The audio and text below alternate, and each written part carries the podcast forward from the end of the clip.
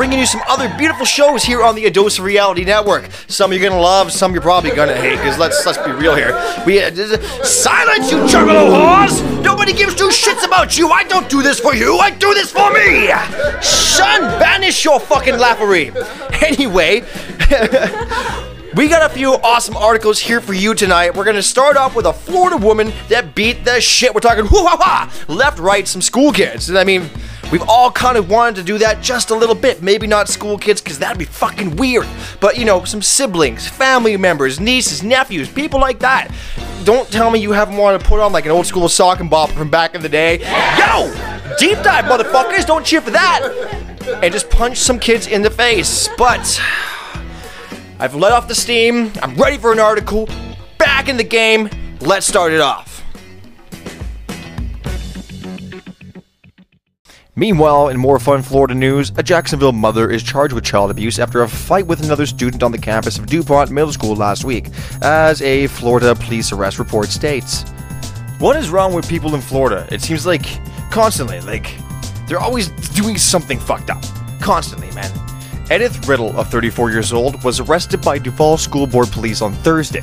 A school safety officer heard a teacher's frantic announcement over the school radio that there was a fight occurring outside the cafeteria at 12:14 p.m. When the police officer arrived at the fight location, he found Riddle had been involved in an altercation with a student. oh man.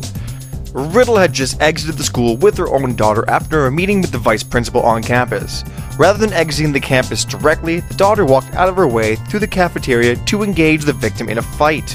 Riddle's daughter pushed the victim to the ground and threw some punches before the suspect also joined punching the victim.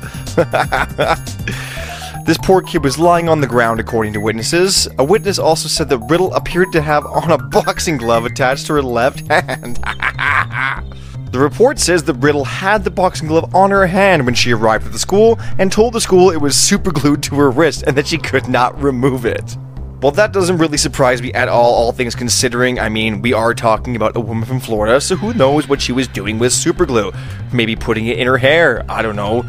Maybe she thought it would be good dildo lube, who knows? It's fucking Florida.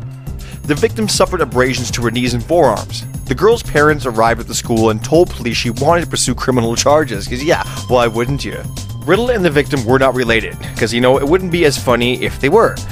She was arrested and charged with one count of child abuse with a personal special weapon. Personal special weapon. Oh my god. I love these people. I should just start doing a special show just for them. I couldn't find a lot of uh, video footage for this specific article, so um, I'll leave you with the snickle fritz that I did find. Anyway, enjoy, it, and uh, back to you. Listen to this story.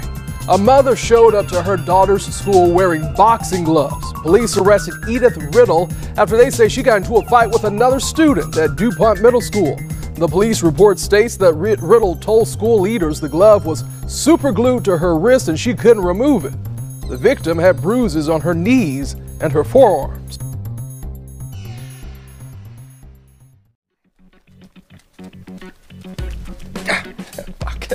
I must be from Florida or something. I don't know how to use crazy glue. hey, whoa! Whoa, shut the. You guys are weak! You're from the weak generation! You know what this old fucking saying my grandpapa used to tell me? Hard times make hard men. Hard men make easy times. Easy times make soft men. That's the category you fuckers fall into. Speaking of the days and times, there is a woman. Okay, now look at me in the eyes here. There is a woman in Australia. She is a principal of a college. She made all the males stand in solidarity for crimes against women that they haven't yet committed. Can you believe that motherfucking shit? You can't just sit back and go, ah, you know, what are you gonna do? You know, what are you gonna do? It's what's going on these days. No, no, no. No, what you need to do is grab that Florida crazy glue and glue that bitch's fucking mouth shut. I would say maybe glue something else shut too so she can't procreate, but that'd be kind of uh, a little bit too much, I think. So, um, yeah. Let's get on with this next article and please try not to hate me too much for some of the things that I might say in this one, but it is how I feel. I'm a dude that hasn't hurt any women. I love women, man. Like, I love them. And I just don't think what this bitch did was right. That's all I'm saying. So anyway, let's get on with the article so uh, I can have a beer, calm down about the whole situation.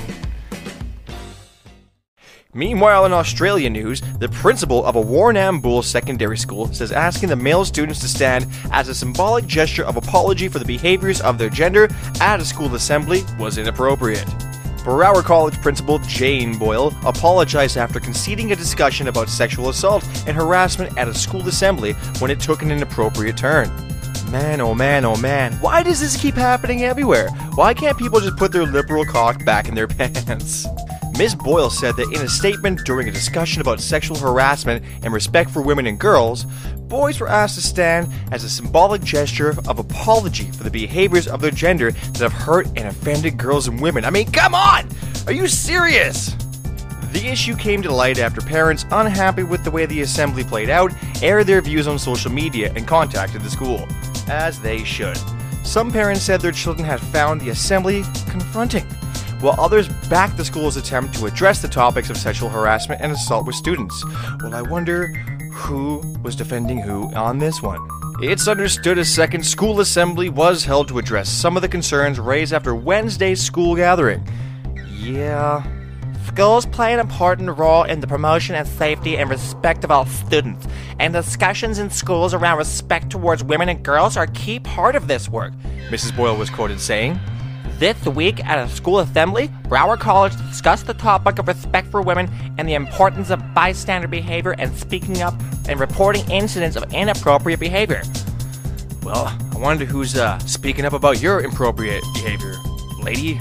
Tuesday's assembly included the screening of a video message by the Brisbane Boys college captain Mason Black about being provocative in stopping incidents of sexual harassment as they see them. Today, the school is contacting parents to explain the reasons behind the assembly and to ensure that any student who requires support is aware that it's available, her statement said.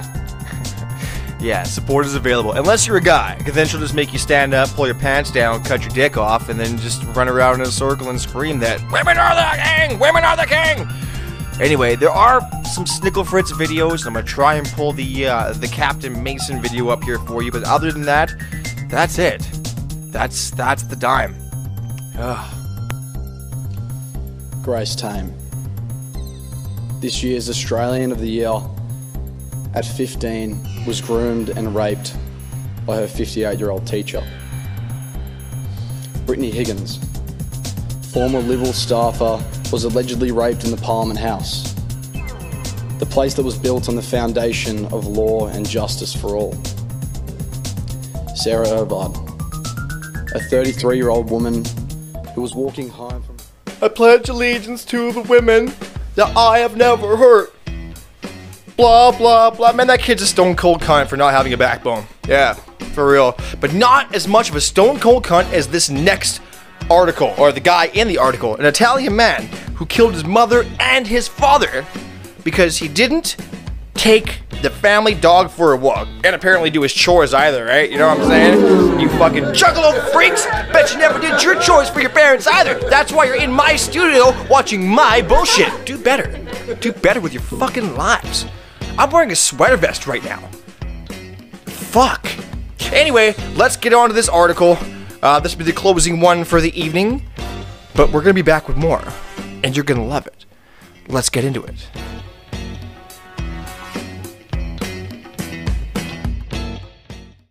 An Italian man has confessed to killing his parents because they asked him to walk a dog. This is going to be a good one too. The alleged murder took place in the city of Bolzano, in the northern Italian province of South Tyrol, when teachers Peter Neumair and Laura Perselli went missing earlier this year. Laura's dead body was later found in the Adige River with signs of strangulation, while her husband's body never surfaced, although traces of his blood were found in a nearby bridge. Or on a nearby bridge. Who writes this shit? The victim's son, the bodybuilder and possible tap-out fanatic Benno Neumair, age 30, was taken into custody on January 29th. He has now confessed to the killings, saying that he killed his father in a brief fight and then murdered his own mother without a word of explanation when she walked in on them. The argument that led to the murder started when the father asked his son to get out of bed and take the family dog for a walk. When he refused, the argument developed. Bino said, Dad accused me of being a failure. I just wanted silence, so I shut him up, he was quoted saying. But I mean, let's be real here. With a guy that size, if you really want to, you know, shut your dad up, just put him in a fucking chokehold. Put him to the ground. You know, titty fuck his butt cheeks a little bit. You don't have to, you know, kill a guy, right? He said he had gone to his room to escape being scolded by his dad. He objected to the fact that his father had followed him inside the room when he had gone to bed and fallen asleep after playing on his computer. I don't know how one leads to the other, but I guess it does. He complained that his dad had woken him up and continued to complain that he was not doing his share of the household chores. Keep in mind, this man is 30 years old. He decided to strangle him to stop him from nagging. Okay, so I was kinda right. He goes on to say, I took the first climbing rope I found from my plastic tray of tools. Would you have like a Fisher Price tool set or what? We were in the hallway and we fell together on the ground. I just remembered that I squeezed very tightly. Oh man. Benno said that his mom returned home soon after and he strangled her with the same rope. He goes on to say, quote unquote, I did it without even saying goodbye. The son said that he then threw their bodies off a bridge into the river. The young man is now in prison in Bolzano on charges of murder and body concealment as the investigation continues. Body concealment? I don't know, man. I think it's just a little bit worse than that. Man, oh man, oh man. Sadly, there is no video to go with this one, and I did try searching up and down for it, so I'll leave you with that. Anyway, back to you. Well, that's our show, ladies and gentlemen. If you liked what you've seen and you're wondering why we're missing for so long here at the Ados Reality Network, check out some of these other you know videos that we've been doing, uh, Disdained, and also uh, uh, check out the Canadian Stain TikTok, yeah, stuff like that. You'll see the links uh, uh, in the description for uh, these shows. I hope I did that. But anyway, we will see you next week. Have a great weekend. Try not to do too much coke.